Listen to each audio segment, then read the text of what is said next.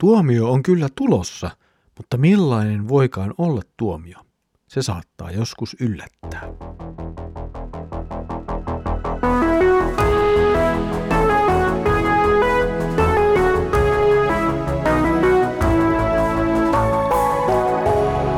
Kirjoitusten pauloissa. Tervetuloa taas mukaan Kirjoitusten paulossa Raamattu-podcastin pariin. Minä olen Mikko ja katselen teidän kanssanne nyt sitten yhdessä Hosean kirjaa. Edellisellä kerralla oli edessämme jälleen kerran ankaria tuomioita ja perusteita noille tuomioille ja tavallaan kyllä se itse tuomiokin siellä oli. Myös tänään katselemme tuomiota, mutta tuon tuomion sisältö saattaa aika lailla yllättää meidät. Luemme nyt Hosean kirjan toisen luvun jakeet 16 25. Katso, minä suostuttelen hänet mukaani, vien hänet autiomaahan, puhun hänelle suloisesti. Siellä minä annan hänelle viinitarhoja. Minä muutan Akorin laakson toivon portiksi. Siellä hän vastaa kutsuuni kuin nuoruutensa päivinä, kuin silloin, kun hän lähti Egyptistä. Sinä päivänä, näin puhuu Herra, hän on sanova minulle, minun mieheni, eikä hän enää sano, minun baalini. Minä poistan baalien nimet hänen huuliltaan, niitä ei hän enää muista. Sinä päivänä minä luon rauhan, villieläimet, taivaan linnut, maan matelijat eivät enää tuota vaaraa. Minä sären jousen ja miekan, niin ettei sotia enää käydä. Minä annan kansani asua turvassa. Minä kihlaan sinut, otan omakseni ainiaaksi, minä liitän sinut itseeni vanhurskauden ja oikeuden sitein, rakkaudella ja hyvyydellä. Minä liitän sinut itseeni uskonnollisuuden sitein, ja sinä tulet tuntemaan Herran. Tuona päivänä minä vastaan pyyntöihin, sanoo Herra. Minä vastaan taivaan pyyntöön ja taivas vastaa maalle. Maa vastaa viljan, viinin ja öljyn pyyntöön, ja ne vastaavat Israelille. Minä kylvän Israelin tähän maahan omaksi kansakseni. Minä rakastan Loo Ruhamaa. Minä sanon Loo Ammille, sinä olet minun kansani, ja hän vastaa minulle, sinä olet minun Jumalani. Nyt keskelle tuomion sanoja tulee jälleen yllättävä ja hämmentävä kokonaisuus. Tunnelma ja sanoma vaihtuu taas aivan yllättäen. Kaikki ei päätykään tähän tuomioon, vaan Jumalalla on vielä senkin jälkeen jotain sanottavaa. Ja kaikki tämä alkaa Jumalasta. Hosean teksti oikeastaan korostaa siten, miten Jumala tekee tämän kaiken. Kaikessa tekemisessä tekijänä on Jumala itse. Jumala siis tulee itse korjaamaan jotakin, mitä ihmisen teot ovat rikkoneet. Ja tässä on se Jumalan rakkaus. Hän tulee ja hän korjaa sen, minkä ihminen on rikkonut. Jumala suostuttelee mukaan tai kihlaa nyt uudelleen kansan. Se kirous, joka tuomiossa on tullut, nyt poistetaan. Maa antaa jälleen satoa.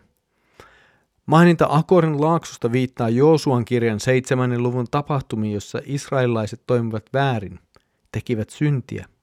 Akorin laakso viittaa tuon synnin seurauksiin, mutta samalla myös katumukseen. Tuossa tilanteessa Joosua ja kansan vanhimmat rukoilivat ja katuivat Herran edessä sitä vääryyttä, mikä oli tapahtunut. Tuossa paikassa sanotaan myös Herran vihan laantuneen, ja nyt se kuva, jota tässä käytetään, on juuri tämä. Tuomion jälkeen nähdään Herran armo. Hänen vihansa laantuu. Jumalan ja kansan suhteen uudistumisesta seuraa myös se, että kansa itse sanoo oikean tunnustuksen. He hylkäävät epäjumalansa ja kutsuvat todellista Jumalaa taas Jumalakseen. Tavallaan tämä tapahtuu, kun kansa aikanaan sitten palaa Jerusalemiin Babylonian pakkosiirtolaisuudesta pari vuosisataa näiden sanojen jälkeen, mutta sanoissa on kuitenkin enemmän. Erityisesti katko, katsomme tuota jatkon lupaista rauhasta. Sama teema rauhasta esiintyy myös toisella saman vuosisadan profeetalla, eli Jesajalla. Nyt se uudistus, jonka Jumala toteuttaa, on niin suuri, että se korjaa koko synnin tuoman vihollisuuden. Tämä ei vielä tapahdu vanhan liiton aikana. Se alkaa tapahtua Jeesuksessa ja siinä Jumalan valtakunnan tulemisessa, joka tapahtuu Jeesuksen tulemisessa ihmiseksi, hänen kuolemassaan ja ylösnousemuksessaan. Hosea käyttää jaksossa jälleen toistuvaa kuvaa avioliitosta. Jumala on lähettänyt Israelin kansan pois aivan kuin aviomies lähettäisi pois uskottoman vaimon. Aivan kuten tällaisessa tilanteessa ei aviomiehellä ole enää mitään velvollisuutta tukea uskotonta vaimoa, ei Jumalankaan tarvitse antaa kansalle siunaustaan ja maan satoa. Tämä oli se tuomio, joka jo aikaisemmin langetettiin. Nyt tämän tilalle tulee uudelleen kihlaus. Jumala liittää uskottoman kansan jälleen itseensä. Ja jälleen kansa saa sen, mikä on Jumalan omaa, aivan kuten aviovaimo saa sen, mikä on ollut miehen omaa. Myös tilanne Jumalan tuntemisen suhteen muuttuu. Kansa alkaa jälleen tuntea Jumalan, kun hän tekee itsensä tunnetuksi kansalle. Sama teema Jumalan tuntemista tulee esiin myös pari vuosisataa myöhemmin profeetta Jeremialla. Mutta tässä uudistetussa liitossa kansa taas tuntee Jumalan siitä myös seuraa se, että Herra kuulee ja vastaa kansan pyyntöihin. Maa tuottaa taas satoa ja kansa saa vastaanottaa Jumalan siunauksen. Lopuksi esiintyy vielä nuo karmaisevat nimet, jotka luimme jo ensimmäisessä luvussa. Israel, Jumala kylvää, mutta nyt ei kylvetä tuhoa ja tuomiota, vaan siunausta ja hedelmää. Jumala sanoo rakastavansa sitä, josta hän sanoo, että ei rakastettu tai ei armahdettu. Sille, josta sanottiin, että ei ole minun kansani, tulee jälleen Jumalan kansa. Ja kaikesta tästä Jumalan työstä seuraa se, että kansakin tunnustaa oman Jumalansa ja sanoo, minun Jumalani. Näkökulma siis vaihtuu tuomiosta armoon. Jumalan viimeinen tahto ei ollut tuhota ja tuomita, vaan uudistaa ja pelastaa. Ja tämä on se sanoma, joka meillä on itse asiassa luettavissa läpi koko raamatun.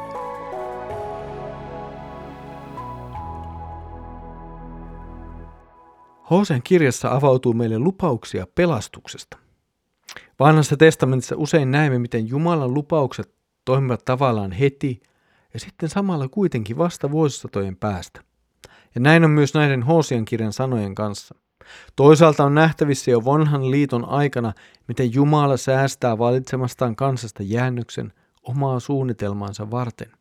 Hän uudistaa liiton kansan kanssa useammankin kerran ja suojelee kansaa kokonaan häviämästä. Samalla tässä ei vielä ole kaikki. Jotakin paljon suurempaa on vielä tulossa. Tuon suuremman kanssa tehdään lopullinen Jumalan ja ihmisen suhteen uudistaminen niin, että se laitetaan kuntoon lopullisesti. Ja tässä tietenkin puhutaan siitä, mitä tapahtui Jeesuksen tullessa maailmaan, hänen kuolemassaan, ylösnousemuksessaan ja lopulta siinä, mitä vielä odotamme, eli hänen paluutaan kirkkaudessa. Jeesuksen paluu on se lopullinen hetki, jolloin kaikki laitetaan kuntoon. Sen jälkeen ei enää ole jälkeäkään siitä, mitä synti nyt aiheuttaa tässä maailmassa. Siis niille, jotka ovat taivaassa Jeesuksen tähden. Ja tämä on suuri lupaus, jonka voimme lukea uudelleen ja uudelleen raamatun lehdiltä. Jumala haluaa pelastaa sinut ja minut. Hän haluaa antaa meille armonsa ja hän on antanut siitä lupauksensa ja näyttänyt, miten hänen lupauksensa tulevat toteen. Tässä oli tämänkertainen kirjoitusten pauloissa Raamattu podcast. Mukavaa, että olet ollut yhdessä mukana kuuntelemassa ja katselemassa Hosean kirjan jakeita. Seuraavalla kerralla jatkamme Jumalan rakkauden teemasta. Jumala kertoo rakastavansa uskotonta kansaa. Siitä siis seuraavalla kerralla.